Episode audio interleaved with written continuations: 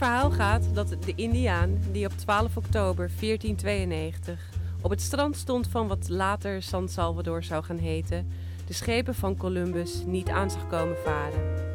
Hij zag alleen vreemde rimpelingen in het water. Wat je je niet kunt voorstellen, kun je ook niet zien aankomen. Zo luidt de moraal van dit verhaal.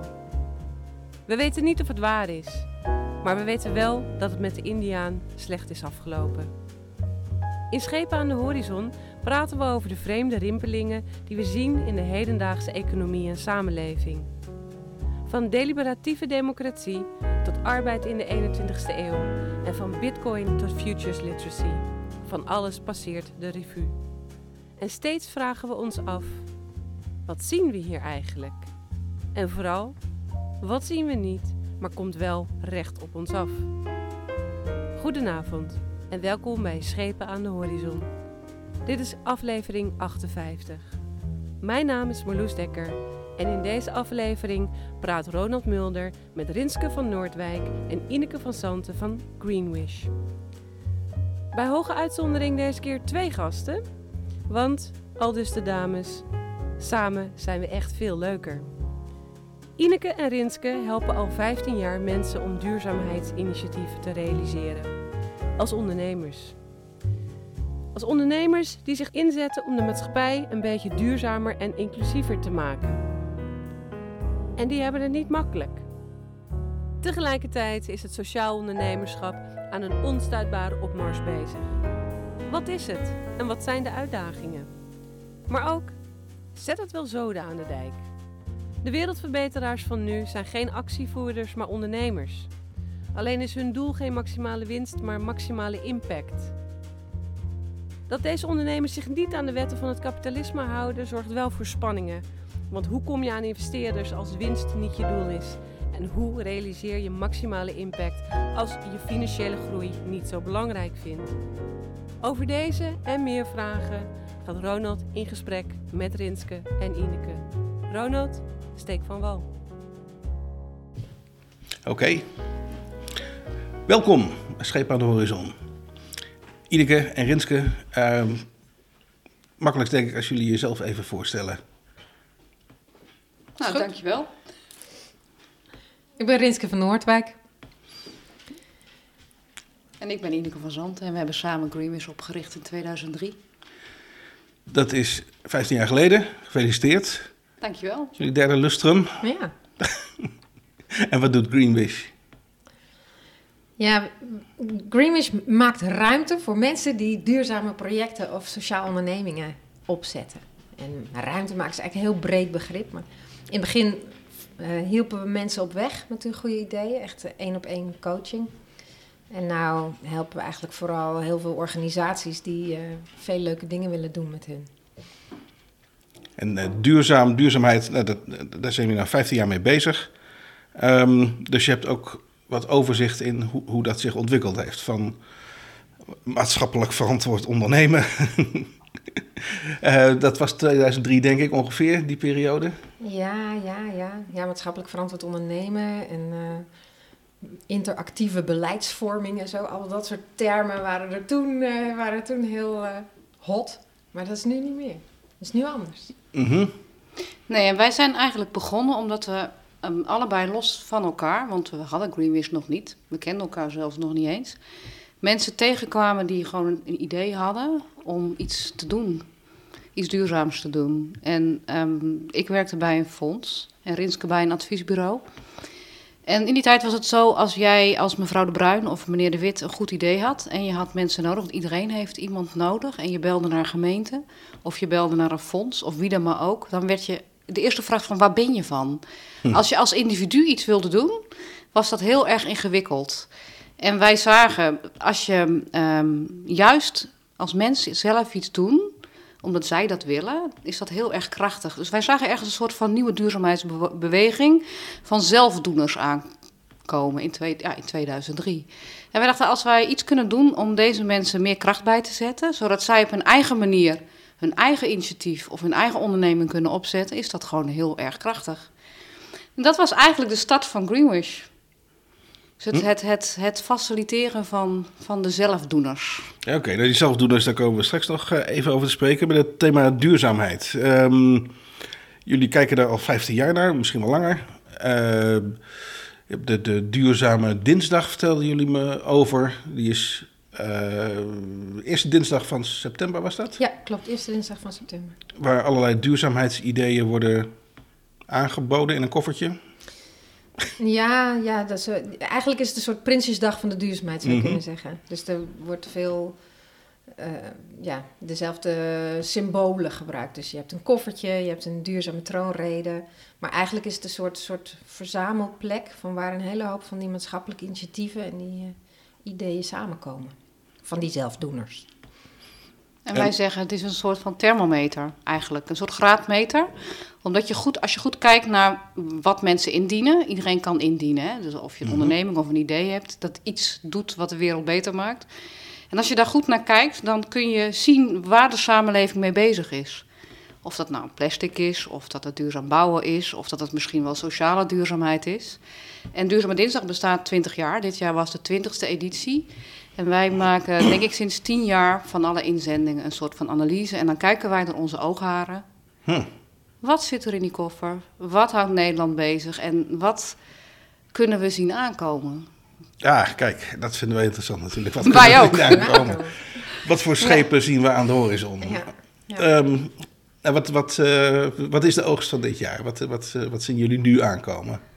Nou, wat, op dit, wat dit jaar er echt uitsprong, is dat er heel veel eh, initiatieven en ideeën zitten over het, eh, eh, het voorkomen van plastic en, en, en, en verpakkingen. Plastic en verpakkingen, dat sprong er dit jaar wel echt uit. Dat is een van de thema's. Mensen zijn plastic verpakkingen eigenlijk gewoon hartstikke zat. Hm. Ze zaten ideeën over verpakkingloze supermarkten, die kennen we al, maar er waren dit jaar weer echt een, een, een flink aantal meer van. Eh, voorkomen van verpakkingen, eh, eh, alternatieven voor plastic. Dus bijvoorbeeld geen plastic rietjes, maar rietjes van roggenstengels en dat soort dingen. En, en anders verpakken en gerecyclede dingen. Ja, dat sprong er dit jaar duidelijk uit. En dat is nieuw? Het is niet nieuw. We zagen al de tassenbol en plastic initiatieven jaren geleden. Ik denk al wel tien jaar geleden. Maar dit jaar was het nog duidelijker. Eigenlijk is de samenleving vooral plastic verpakkingen gewoon zat. Dat kon je er wel uit lezen. En nog meer? Wat opvalt? Nou, circulair. Circulaire economie. Dus ehm, eh, ja, waarde in de keten behouden. Dat, eh, je zag dit jaar, als je dan naar jaren terugkijkt, echt een verdubbeling ten opzichte van twee jaar geleden. En dat zijn allerlei soorten mensen die allerlei soorten manieren bedenken om circulair te werken. En wat dit jaar ook wel opviel, is ehm, eigenlijk ehm, circulaire materialen in de bouw. Dus sloopafval, niet weggooien, maar daar kan je weer allerlei nieuwe dingen mee doen. En eigenlijk ook de roep om te kijken van kunnen we dan niet de bouw ook stimuleren om die materialen te gaan hergebruiken. Dus door ze eenvoudiger en goedkoper te maken dan nieuwe grondstoffen. Want nu zijn nieuwe grondstoffen gewoon nog goedkoper dan Ja, dingen hergebruiken. maar dan heb je ook meteen een hele moeilijke te pakken volgens mij. Omdat een, omdat een huis of een gebouw zo lang meegaat. Dus het wordt pas hergebruikt. eh, Oh nee, we slopen ongelooflijk veel. En met dat sloopafval gaat het overgrote deel gewoon de, vuil, de vuilnishoop op. En dat hoeft helemaal niet. Mm. Dus, eh, dat is, en dat zie je. eh, maar het feit dat ehm, nieuwe grondstoffen nog steeds veel goedkoper zijn dan gerecyclede grondstoffen. Mhm. Dat is iets wat je in de bouw ziet, maar dat zie je op allerlei terreinen. En eh, dat is ook een onderwerp waar dit jaar verschillende keren aandacht voor werd gevraagd. Op welke manier dan? Nou, de mensen zeiden, zorg ervoor dat hergebruikte grondstoffen gewoon go- goedkoper of aantrekkelijker worden. Zorg ook dat ze beter vindbaar zijn, bijvoorbeeld. Of zorg nog een stapje verder eh, als overheid voor dat je gewoon een normering stelt. Dat je bij nieuwbouw een verplicht aantal eh, onderdeel moet halen eh, van hergebruikte grondstoffen. Ja, En er zijn dan ook weer mensen die daar wel ideeën op bedenken. Er zijn natuurlijk mensen die ehm, eh, nieuwe materialen maken uit iets ouds. Maar er zijn ook mensen die bijvoorbeeld ehm, eh, marktplaatsen maken van eh, bouwmaterialen, zodat je ze ook ze makkelijker kan vinden. ja Dus dat je die reststoffen ook ja. gewoon inzichtelijk maakt. Ja, ja nou, daar komen we straks ook nog wel op terug. Want er, er zitten wel veel haken en ogen aan. Dat als je iets kunstmaat prijzen gaat beïnvloeden, voor je het weet heb je zwarte, zwarte handel of vervalste certificaten. Of, uh, ja, toch? Het, uh, ja, maar ja, als je het moet allemaal weer controleren in ieder geval. Ja, weet ik niet. Mm, hangt er vanaf. Als je, er is gewoon wel veel meer mogelijk. Weet je, het was uh, tien jaar geleden ondenkbaar dat je geen gratis plastic tasje meer kon krijgen in de supermarkt. Of in een winkel. En vrij eenvoudig is geaccepteerd dat we daar toch gewoon 5 cent of 10 cent voor betalen. Ja. Dat ging vrij soepeltjes, hè? En dat merk je ook, want het draagvlak voor plastic is echt aan het afnemen. Ja, En je zou je dus ook best kunnen voorstellen dat het draagvlak voor nieuwe materialen gaat afnemen. En dat ehm, door zo'n norm te stellen, net zoals, eh, ja, ik ben niet zo heel goed op de hoogte van normeringen. Maar je hebt ook in de energieprestatie heb je volgens mij een, bepaalde soort norm. Waar je gewoon naar moet, voldoen als je nieuwe woningen bouwt. Mhm, En waarom kan dat niet voor ja dan kan dat circulaire materialen? Je moet het alleen alle- allemaal weer controleren. Hè? De, toen er uits- uitstootnormen voor eh, dieselauto's werden aangescherpt, begonnen de fabrikanten te sjoemelen met de metingen. Ehm, Ja, Want dat was, dat was aantrekkelijker dan, eh, dan aan die normen voldoen, blijkbaar. Dus dat, ja, eh, dat is ook zo. En eh, het is ook zo dat de overheid dat ook liever niet wil. Aan de andere kant, de energieprestatienorm waar jij op doelt, die EPC, dat is nu eigenlijk een heel erg geaccepteerde norm. Als je een nieuw huis koopt, dan Mhm. kijk je, is dit huis energiezuinig of niet? Als koper wil je dat ook weten. En eigenlijk is de tijd rijp om dat ook te doen als het gaat om materiaalgebruik. En daar hebben we ook al een meetinstrument voor. Alleen wat je zegt, dat wordt niet gehandhaafd. En het is eigenlijk veel te slap eh, afgesteld, zou je kunnen zeggen. En eh, nou, dat zijn van die dingen. Ehm, als je kijkt naar zo'n koffer van Duurzame Dinsdag en alles wat die, die initiatiefnemers zeggen, dan zou je kunnen zeggen: de tijd is rijp om dat instrument eens eventjes onder de loep te gaan nemen. Wordt het niet eens tijd dat we dat gaan gebruiken? Want er is draagvlak voor. ja, ja, ja. Mooi. Ehm ja, dan ook nog even over die rietjes. Hè. De, en de van de rog, ro- Roggenstengels. roggenstengels. Eh, en dan weet ik niet of, je, of dat eh spul is wat anders wordt weggegooid... of wat je speciaal moet gaan verbouwen om rietjes Nee, van nee, te het is maken. een bijproduct. Is een van bijproduct, de roggen, het graan. Ja, want dat, ik, nou, dan, is dit, dan is dit een hele goede waarschijnlijk. Ehm, maar ik wou daarmee zeggen dat eh, het is zo moeilijk, duurzaamheid. Omdat het zoveel kanten heeft vaak. Dan denk je van, we gaan eh, wat was biodiesel. We gaan allemaal eh, koolzaad verbouwen om bio- biodiesel van te maken. En totdat er iemand zegt van, ja, maar dat is eh, landbouwgrond. Moet je, moet je voeding, vo- moet je voedsel verbouwen. Het is, het is zonde. Ehm, het, het heeft vaak zoveel dimensies. Hoe, hoe weet je dan dat je het goed doet als je duurzaam wil zijn? Nou ja, het leuke van ehm, duurzaamheid is ook dat de samenleving ongelooflijk creatief is en op allerlei gebieden al aan de slag is. En eh, wij, wij zien eigenlijk maar het topje van de ijsberg. Wat zien wij? We zien de dingen die bij Greenwich voorbij komen. We zien de dingen die bij eh, Duurzame Dinsdag voorbij komen. Of de ASM Wereldprijs. Wat, maar daarnaast zijn er nog zoveel plekken waar mensen samenkomen die allerlei dingen aan het uitproberen zijn. Eigenlijk zou je kunnen zeggen, is de samenleving één grote research and development afdeling. En je kan veel meer doen met wat er eh, in de samenleving wordt uitgedokterd aan innovatie. We lagen, laten ook ongelooflijk veel liggen. En eh, dus ja, eh, duurzaamheid is een enorm veelkoppig beest. En soms zijn oplossingen die duurzaam lijken bij nader inzien helemaal niet zo duurzaam. Maar je hebt wel je hebt het nodig om weggetjes op te lopen om te kijken wat werkt wel en wat werkt niet. Ja. En daar zouden we als samenleving nog veel leniger in moeten worden. Want er, wordt, er, is zo, er zijn ontelbaar veel initiatieven in de samenleving. Nou, misschien zijn het niet zulke goede ideeën. Of misschien. eh, ehm, Nou, Nou ja, we hadden het er vanmiddag ook over van het verschil tussen vernieuwing en innovatie.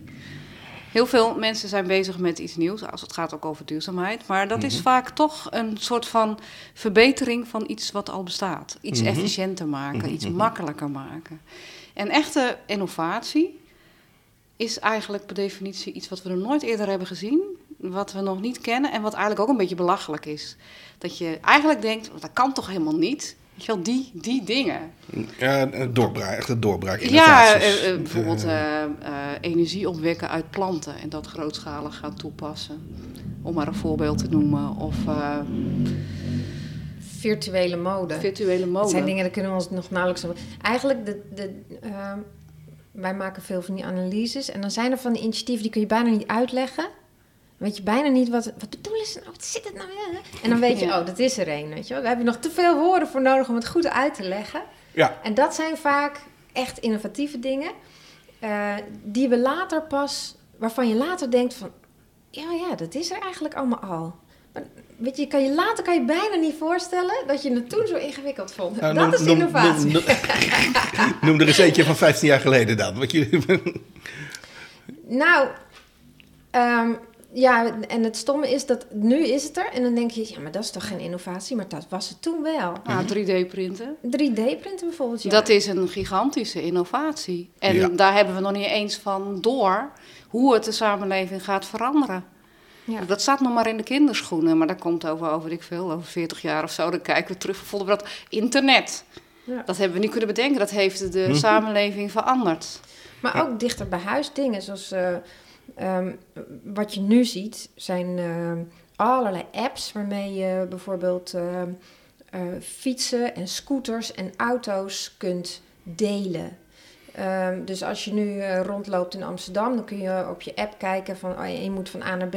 Van waar staat hier de dichtstbijzijnde scooter?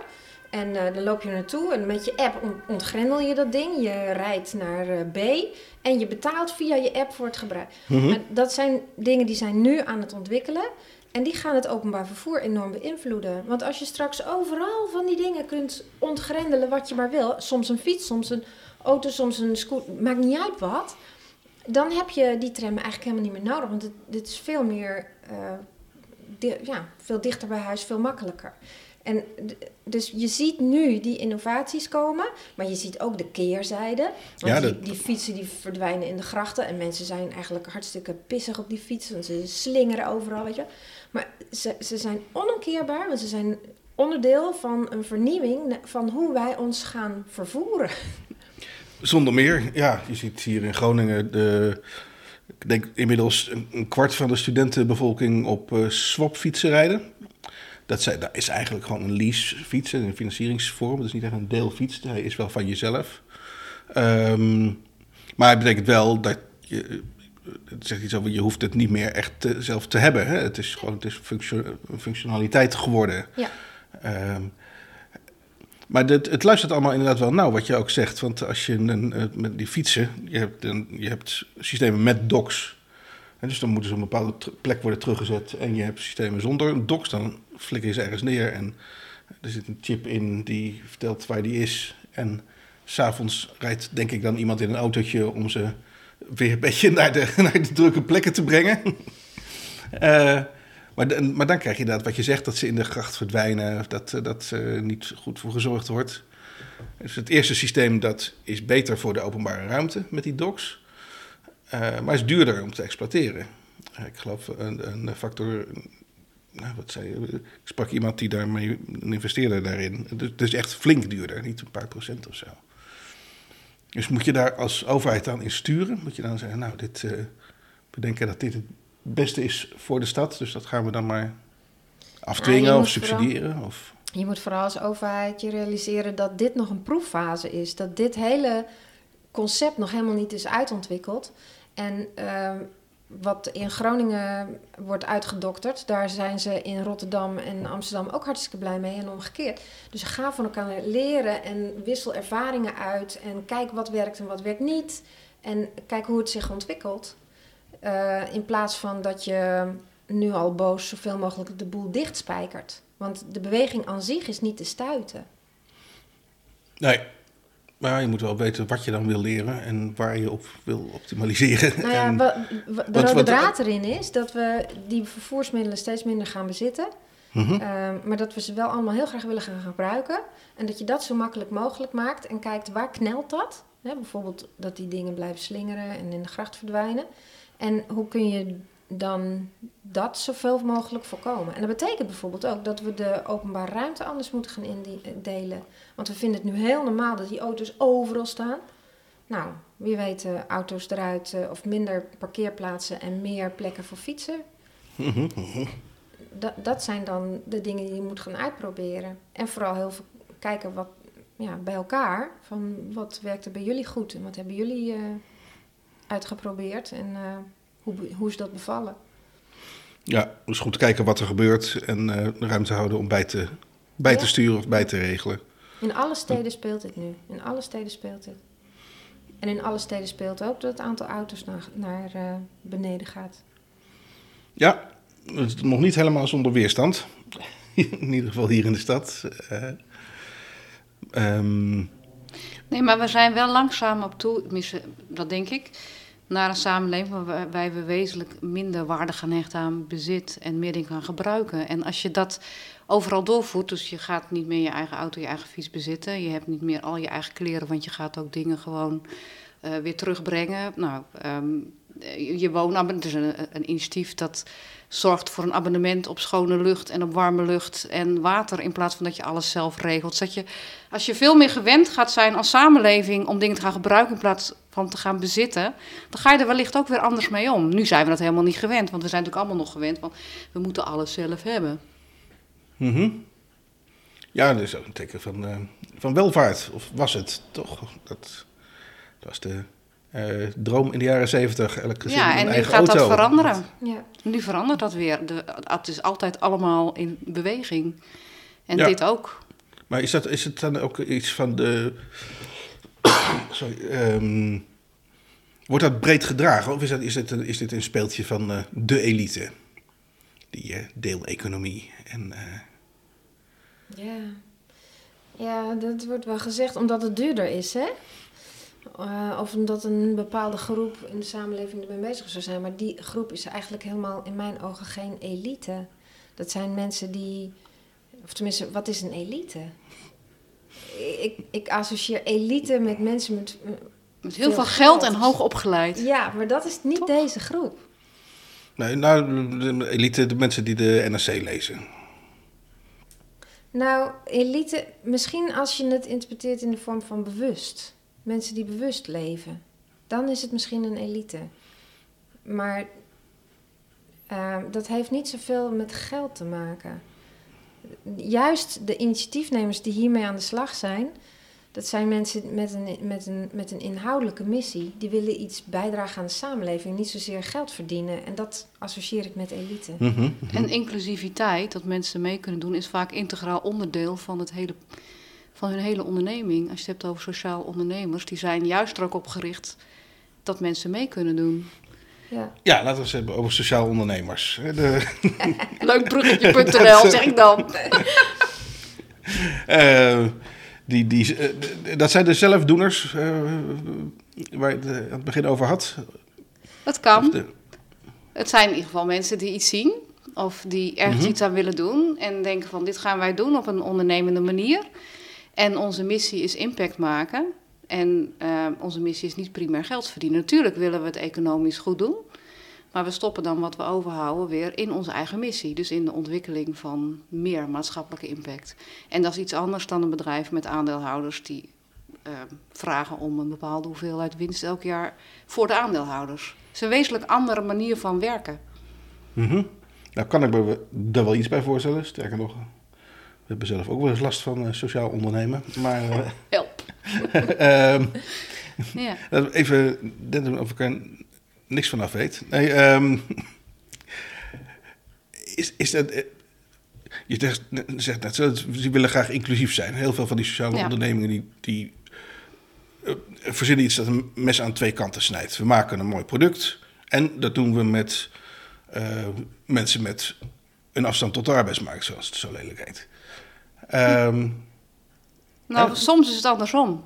Wij willen mensen met afstand tot de arbeidsmarkt een kans geven om een vak te leren of om iets te leren. Mhm. En daar, dat doen we in een opleiding en daarmee maken we een product. Dus En een sociaal, eh, sociaal ondernemer verkoopt dan het product, de kussenhoezen of de fietsen of wat het dan maar is. Mhm.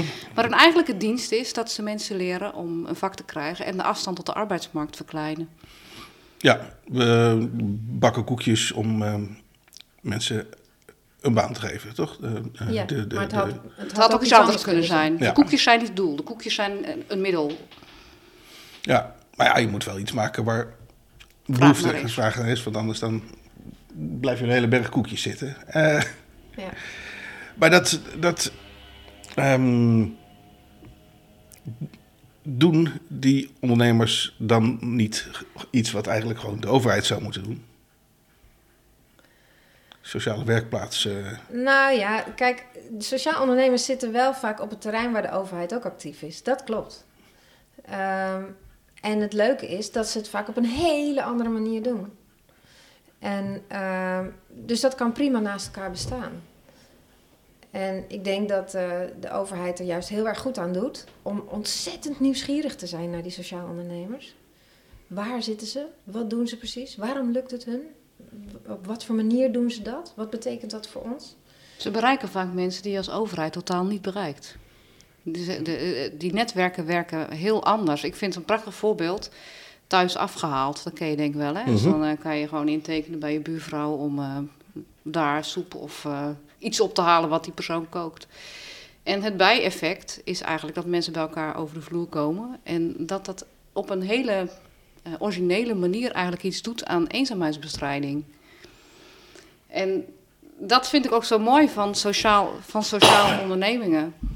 En zij werken, de overheid werkt ook aan eenzaamheidsbestrijding, allerlei welzijn. En die doen het op een, op een eigen manier. Het kan naast elkaar bestaan. Ja, Mhm. want dan wil je dus weten eh, waar zit thuis afgehaald, in, in welke wijken allemaal, hoe groot is hun bereik eh, en waar zitten ze niet. Want daar is dan een gat.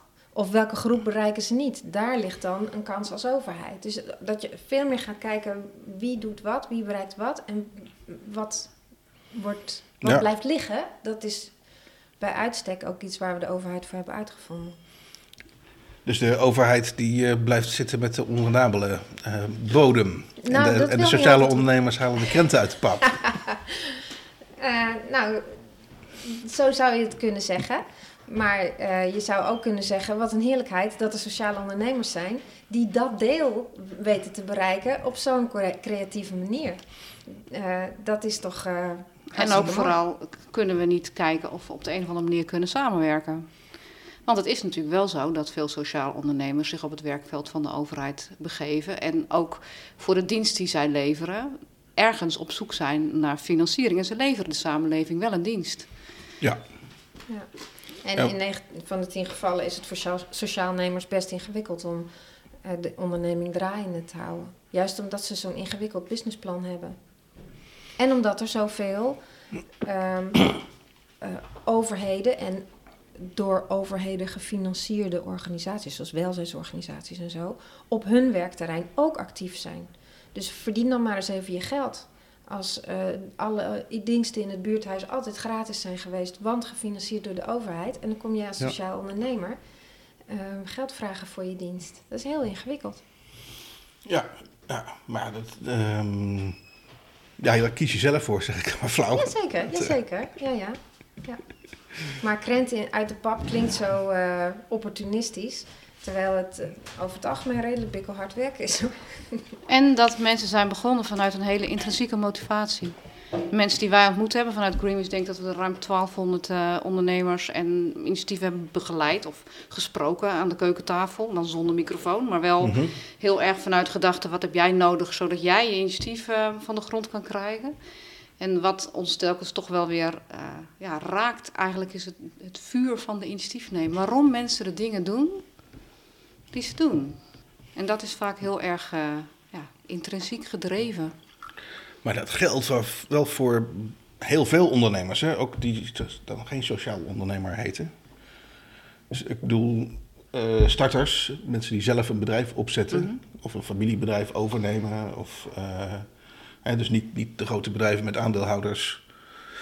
Maar ja, waar je echt ondernemerschap hebt, die, ehm, in mijn ervaring zijn ook die gewone ondernemers niet primair door geld gedreven, maar die willen gewoon het, het, het beste eten van de stad op tafel zetten. Of ze willen de eh, eh, mooiste meubels, eh, eh, de, de mooiste kasten timmeren. Of de, dus is er eigenlijk wel zoveel verschil tussen sociaal ondernemers en, en gewone ondernemers? Nou, niet als het gaat om gedrevenheid, want ik denk dat ze allebei even gedreven kunnen zijn. Maar een sociaal ondernemer ehm, is begonnen om een maatschappelijk vraagstuk bij de kop te pakken. Mhm. En, ehm, en dat is iets anders dan de mooiste stoel van Groningen maken. Ehm, en in gedrevenheid verschilt dat niet, want je kunt met evenveel passie werken aan je initiatief. Maar een sociaal ondernemer wil iets bijdragen aan een betere wereld, daar waar, die nu, waar, daar waar nu iets eh, blijft liggen. Zoals inderdaad mensen die eh, niet aan het werk komen, of vluchtelingen die, of, statushouders die niet integreren, of kinderen die geen onderwijs krijgen, of mensen die eh, in echte armoede leven. En om daar een business van te maken, is eh, een heel puzzeltje. En dat deden we ook eerder niet via ondernemers, maar via maatschappelijke organisaties, de goede doelorganisaties. Mhm. Die had je overal voor, voor natuur, voor, eh, voor mensen die ziek zijn, voor mensen die eenzaam zijn. En daar is een nieuwe groep naast gekomen, namelijk mensen die het on- als ondernemer doen. En dat zien we bijvoorbeeld ook in die koffer van Duurzame Dinsdag, om die er maar weer even Ja. bij te pakken. Voorheen waren dat eh, voor het overgrote deel stichtingen en verenigingen. En nu is het voor het overgrote deel sociaal Bedrijven. ondernemers. Bedrijven. Maar die moeten het geld dan uit de markt halen? Of, of krijgen die Ja. ook nog wel eh, geld van de stichting doen en eh, van, eh, van Ook, de gemeente? het zijn vaak Of, hybride modellen. ja. Het is vaak een combinatie van, eh, van startsubsidie of, en ook ehm, eh, uit de markt halen. Maar dan is vaak ook wel weer een overheid een betalende klant voor de diensten die zij leveren. Ja. Ja, maar goed, dat is ook niet, dat is niet zo raar. Nee. Ehm, nou is er in, in, in mijn ervaring, als er eenmaal een product is, hè, en het, het, het, is, het is allemaal op elkaar geklikt en we hebben verzonnen dat we, zoals hier in de stad binnenkort ook gaat gebeuren, dat we eh, bier gaan brouwen met eh, gebruikmaking van mensen met een verstandelijke beperking eh, in het proces. Of we gaan eh boxershorts maken van afgedankte overhemden Van jullie. van Hully. Ja. Ehm, nou, we hebben een product dat we kunnen verkopen, wat we ook kunnen maken met de mensen eh, die dat dan moeten doen. En, eh, en het past allemaal. Nou, dan, maar dan ben je vaak al, eh, voordat je zover bent, twee jaar bezig of zo. Ehm, en het, het, het, verzinnen, het, eh, ehm, is, is daar al een, een oplossing voor? Want dan, iem- iemand moet in die tijd ook wel te eten hebben. Ja, ja dat is waar. aanle- nou ja, dat, dat klopt. Er zijn mensen die wonen, eh, die, die verhuren hun eigen huis nog om eh, ervoor te zorgen dat ze het geld hebben om de eerste periode te overbruggen. Je noemt echt wel een, een, een heikel punt. Eh, het is ontzettend moeilijk om aan financiering te komen, want deze mensen hebben geen miljoenen nodig. Die hebben eh, een overbruggingskrediet nodig, zou je kunnen zeggen, Ja. waardoor ze kunnen doorleven en hun hypotheek kunnen betalen. En dat is eigenlijk nog moeilijker dan een miljoen of een paar miljoen voor, bij elkaar boksen voor een, eh, eh, het op, voor, voor- een opzetten van een productielijn of zo. Dat, dat, we hebben banken die snappen dit soort businessplannen eigenlijk nog niet. Of die vinden het veel te risicovol, omdat je hele lange aanlooptijden hebt. En eh, overheden vinden het doodeng, want die zijn als de dood dat ze staatssteun verlenen aan ondernemingen. En eh, fondsen zitten ook nog heel erg in een soort overgangsfase. Want die, durven, durven, die weten eigenlijk ook nog niet zo goed wat ze met die ondernemingen aan moeten. Dus wij hebben, eh, wij hebben hier precies bij de kop wat deze groep bedrijven ontzettend hindert. Dat je heel lastig aan financiering komt. En zeker aan kleinere bedragen die je over langere tijd wil terugbetalen. Ja. Dat is heel ingewikkeld. En dat is hartstikke stom. Dat moeten we eigenlijk gewoon hartstikke snel regelen. Maar dat gebeurt nog niet. Maar we doen ons best. We doen ons best. En wat, waar, denken jullie aan? eh, Nou, we hebben net weer- weer, ja, dit kabinet die wil heel graag En die heeft een nieuw plannetje. Die wil. eh, eh, er, is, er is Invest NL. En dat is helemaal bedoeld voor eh, innovatieve bedrijven, voor de opstartfase. Maar die hebben weer geen onderscheid gemaakt in, in type bedrijven. En, en waar wij nu vanavond over zitten te praten, dat, zijn, eh, dat is een bepaald type bedrijf. Dat is niet hetzelfde als de kapperszaak of de groenteboer. Of dat is een ander type bedrijf. Dat zijn mensen die vertrekken vanuit een ander vertrekpunt en die hebben een ander soort businessplan. En hun mes snijdt op, op verschillende. hè, dus Hun winst is niet alleen maar economisch, hun winst is ook maatschappelijk. En als wij niet die groep onderscheiden als groep apart, dan vallen ze straks weer buiten de boot. We hebben, een, een, we hebben net plannen gehoord van het kabinet dat er een Invest NL komt en een versnellingshuis. Hele mooie plannen, hele mooie plannen. Maar deze groep wordt nog niet gezien als groep voor wie dat relevant is. Nee, nee dat eh, eh, denk ik ook. Het is ook. ehm, ehm, ik zeg even te- te, denken, er is een tijdje zo'n beweging geweest die zei van, nou dan, moet, dan moeten we dat maatschappelijk rendement ook beter meetbaar maken. Ik weet eigenlijk niet of dat nog steeds zo, zo'n hot item is. Van social Ja. return eh, moeten we dan gaan, want dan kunnen we laten zien wat, wat de opbrengst dan is. Niet alleen financieel, maar ook maatschappelijk. En dat levert de samenleving dan geld op. Dus dan, weet ik veel, kan er wel een overheid borg staan of zo voor die lening. Is dat, is dat een manier voorwaarts? Of, eh? Het is best ingewikkeld. Want het is niet alleen dat het maatschappelijk rendement oplevert, maar het is vaak ook een besparing van kosten. Die je niet maakt omdat je minder milieuvervuilingskosten hoeft te betalen of omdat de biodiversiteit minder eh, verloren gaat. Dus het meten van impact is eigenlijk een, een manier om twee werelden bij elkaar te brengen. De, de, de rationele wereld van de getallen heeft een soort van input nodig, als het dan niet in euro's gaat, om toch te kijken of je het kan vertalen in de, de winst kan vertalen in, in euro's. En ik denk dat het nu in deze tijd nodig is, maar ik weet niet of het ook echt de oplossing is. Nee, het is waarschijnlijk een tussenfase. En weet je, eh, ehm, je hebt het niet eens nodig om het in euro's te vertalen, want ieder mens kan het beredeneren. Het is boerenverstand. En eh, ik hoop dat we gauw toe gaan naar de fase waarbij dat minder relevant is. Ja, nee, dat, dat, dat wil ik eigenlijk ook zeggen. Van moet, Ja. je, moet je in de taal van de banken dan mee? Hè? Dus er is wel een rendement, namelijk de social return is 17 procent. Ja, Ja. dus. Dus, Heel fijn, dan. Ja. hè, of, of moet je daar juist van wegblijven en moet je bezig eh, gaan met het, het opzetten van een financieringsinstituut. Nou ja, wat op, die echte, op, die, op de impact eh, eh, selecteert en zegt van nou dit. Ja, ehm, ik, ik denk zelf meer het laatste dan het eerste. Ja. En ehm, ook omdat we als samenleving natuurlijk, en dat doen we omdat de wereld zo complex is, dan gaan we alles proberen makkelijker te maken. Dus overheden en bedrijven en alles is georganiseerd in hokjes. Dus de besparing bij zorg is nog niet echt gerelateerd aan de opbrengsten bij milieu, zal ik maar zeggen. Dus die rekensommen kun je dan misschien nog wel maken, maar dan nog, dan heb je te maken met een overheid die verschillende afdelingen hebt en waar het nog niet goed komt. Ja, het is bijna een heilloze weg. Maar ik denk wel, wat je nu wel bijvoorbeeld ziet, is eh, er is net een onderzoek geweest van het Social Finance Lab naar hoe bijvoorbeeld Fairphone werkt. Hè. Fairphone is ook zo'n sociaal ondernemer. Die kerel die had niet echt als droom om telefoons te maken, maar als droom om te laten zien of, of om te kijken of je zoiets circulair kunt maken, of je Mhm. daarin heel erg ver kunt gaan bij een product dat iedereen kent. Ehm, en dat businessmodel dat is onderzocht door een groep Een social final lab is Ja. dat. ja, een, een, een, een, een groep eh, mensen die eh, daar vanuit verschillende invalshoeken naar heeft gekeken.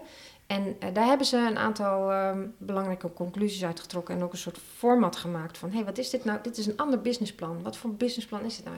En, en dat soort onderzoek, dat kan niet vaak genoeg gebeuren. We- Dus daar geloof ik dan eerder in, dat we Mhm. veel meer doen aan onderzoek naar eh, mooie initiatieven die er nu zijn. Van, hé, hey, hoe werk jij nou eigenlijk echt? En wat kunnen wij daarvan leren?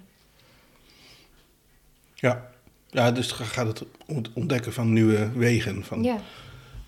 Mensen zijn bezig en eh, vervolgens ga je analyseren van wat, wat voor systematiek zit er nou? Wat doen ze nou eigenlijk? Ja. Wat, eh, Ja. ehm, is, ehm, ehm, uh, impactfinanciering, uh, is, is dat al een trend die jullie tegenkomen? Een, een, een kennis van me die bankier is, die zegt van dat, dat wordt het de komende tien jaar. Uh, impact investment. Dat um, mensen die willen niet meer hun rendement maximaliseren. Ehm, maar die zeggen van nou, ik wil 5% of 6% of 7%, dat, dat wil ik verdienen. En dan kies ik voor de plannen die uh, het beste voor de wereld zijn. Is, is dat uh, is luchtfietserij van hem? Of denk je van dat, dat, dat herken ik wel?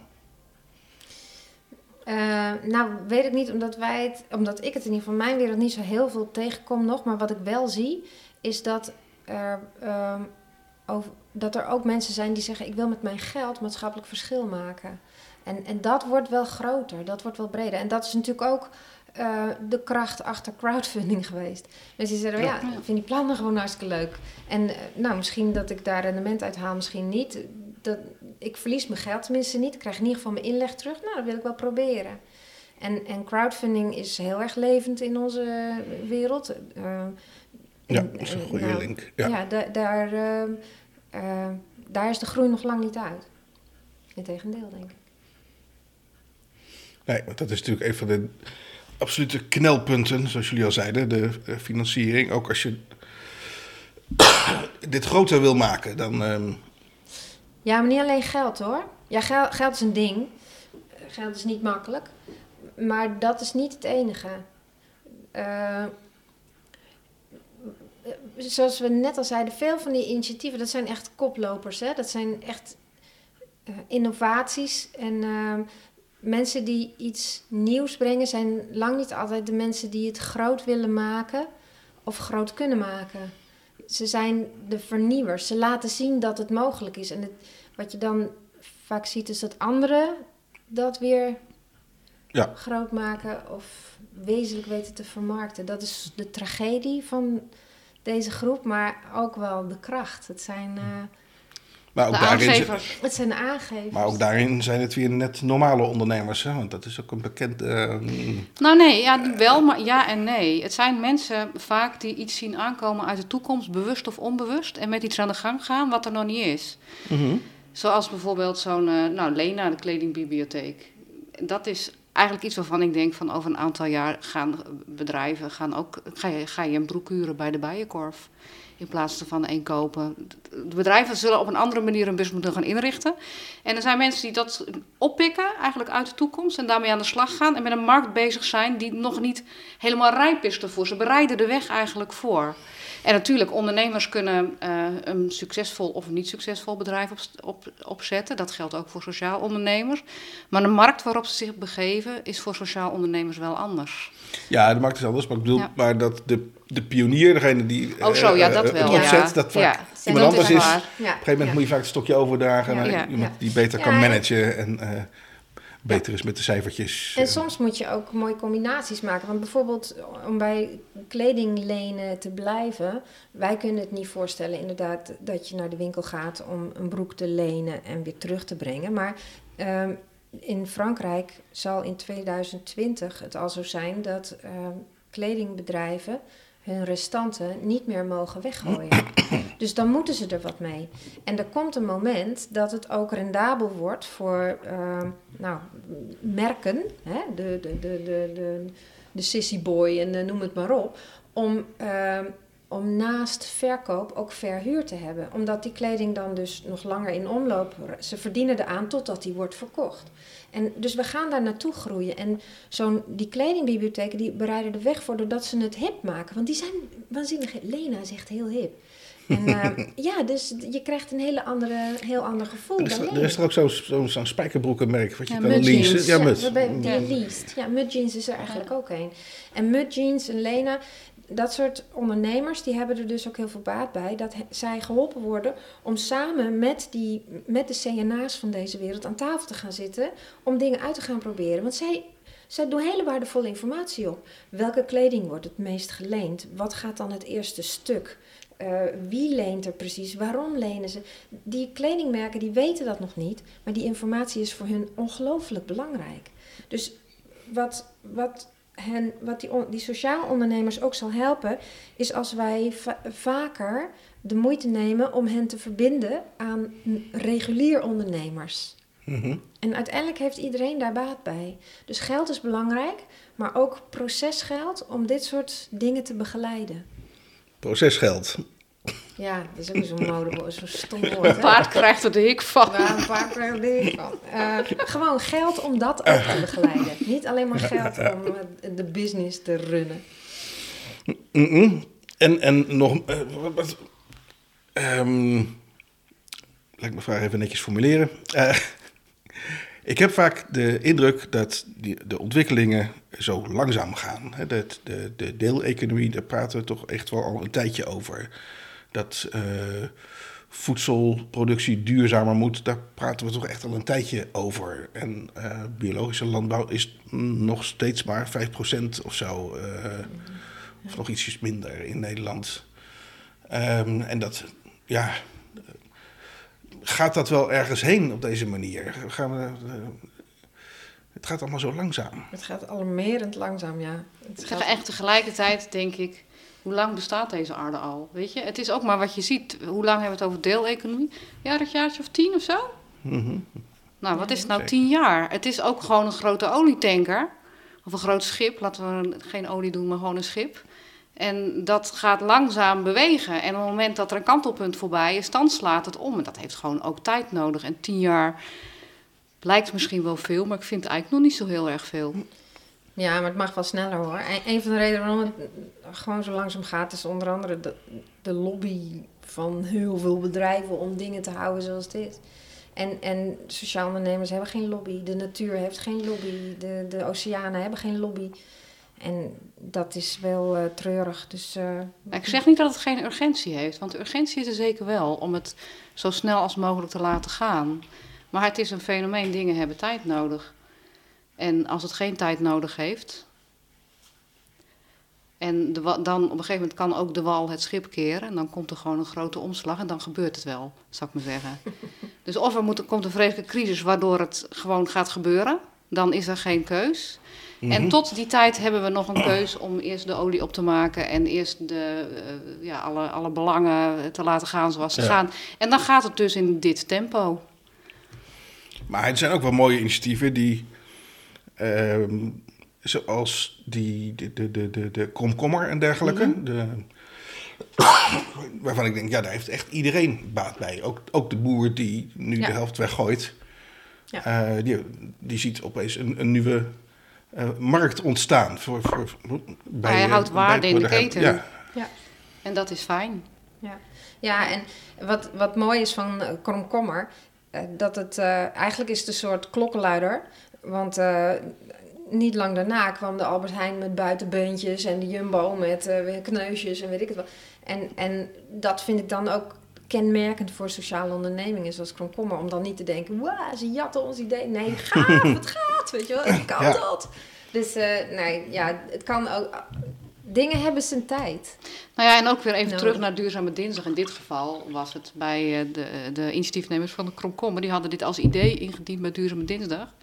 En ze werden genomineerd en wonnen volgens mij ook de prijs. De Duurzame Dinsdag werd ook al een prijs, uitge- prijs uitgereikt. En eh, toen dachten ze, oh, anderen nemen dit wel heel serieus. We moeten hiermee aan de slag.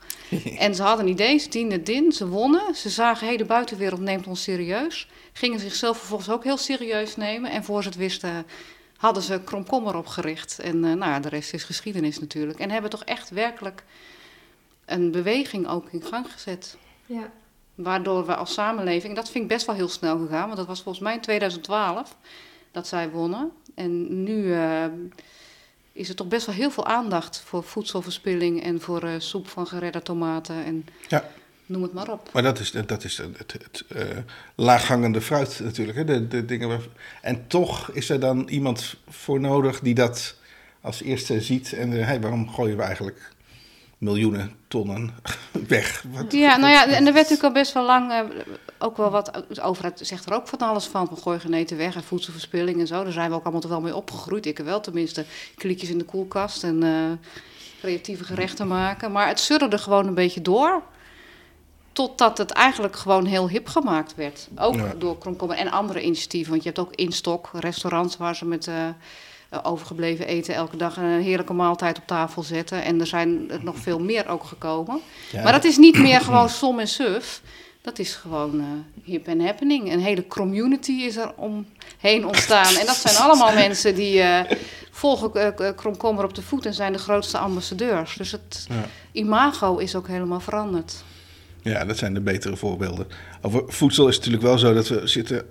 We hebben de samenleving ook wel heel ingewikkeld gemaakt. Hè? Want die restaurants die kunnen dan met producten die op moeten gaan koken. Maar als het dan niet verkocht wordt, dan moeten ze het toch echt weggooien. Een cateraar die alles, alles wat eh, boven de Mhm. 7 graden is geweest langer dan 5 minuten, Ja. mag weg. eh, en dan mag de voedselbank niet eens aannemen. Dus dat. eh, ehm, terwijl Nou ja, we wel- produceren gewoon ja. te veel. Dat is natuurlijk een heel ander verhaal eigenlijk.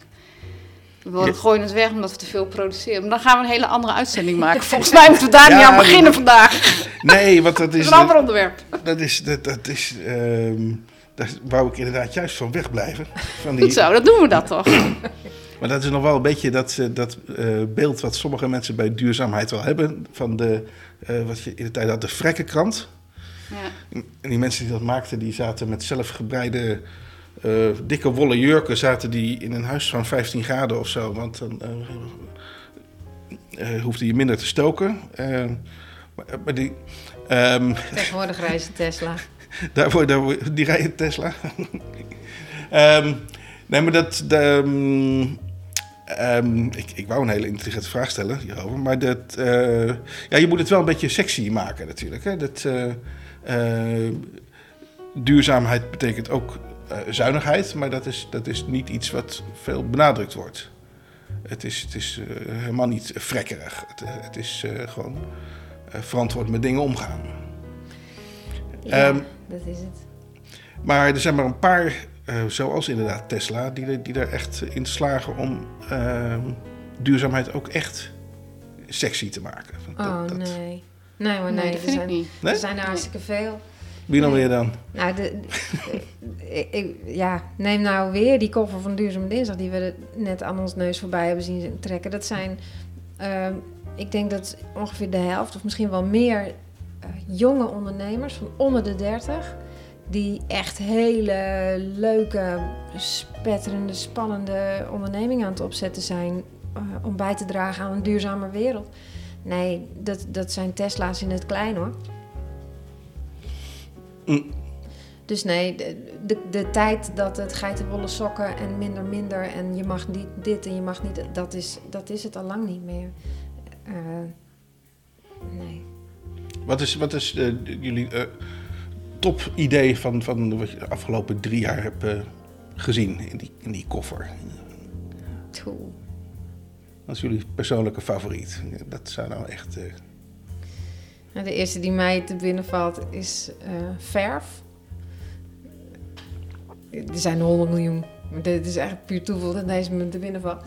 Eh, dat is een, een jonge ondernemer die dacht, eh, verf hebben we altijd nodig. En ik wil de wereld verbeteren, dus ik ga hele duurzame verf maken. Maar alles moet kloppen. Dus eh, het, het is niet alleen hele duurzame grondstoffen. Het wordt...